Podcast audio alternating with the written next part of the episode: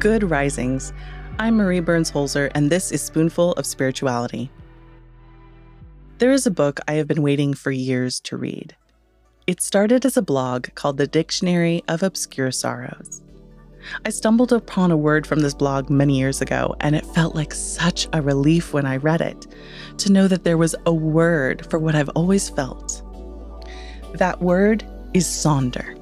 The Dictionary of Obscure Sorrows defines it as, quote, the realization that each random passerby is living a life as vivid and complex as your own, populated with their own ambitions, friends, routines, worries, and inherited craziness.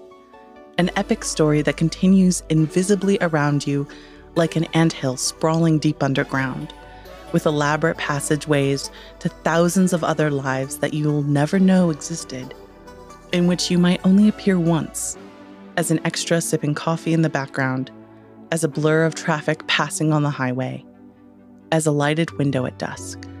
Sonder is one of my favorite tools in my spiritual awareness. So often we think of ourselves as the hero of the story. It is true that you should be the hero of your own story.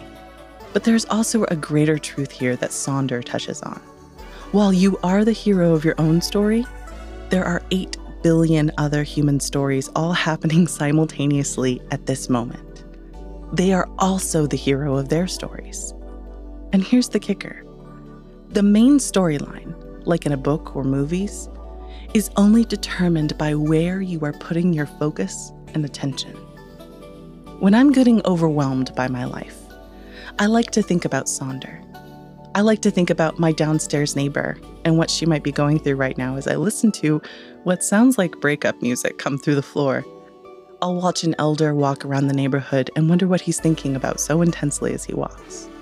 I have found this to be a kind of meditation, a practice in which I take my ego out of the equation and remember that whatever is overwhelming me is not unique to me.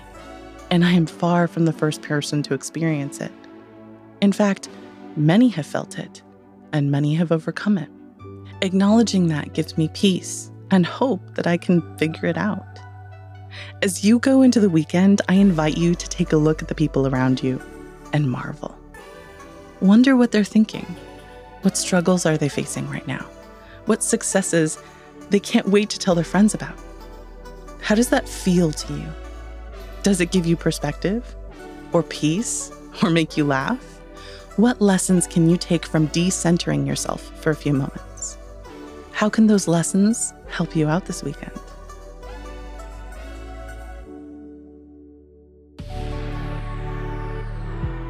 I'm Marie Burns-Holzer, and you can find me at Marie Burns-Holzer on Instagram and TikTok.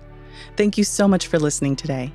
If you enjoyed this episode of Spoonful of Spirituality, be sure to check out the other Good Risings offerings available on our feed. Now go be excellent to yourself and each other.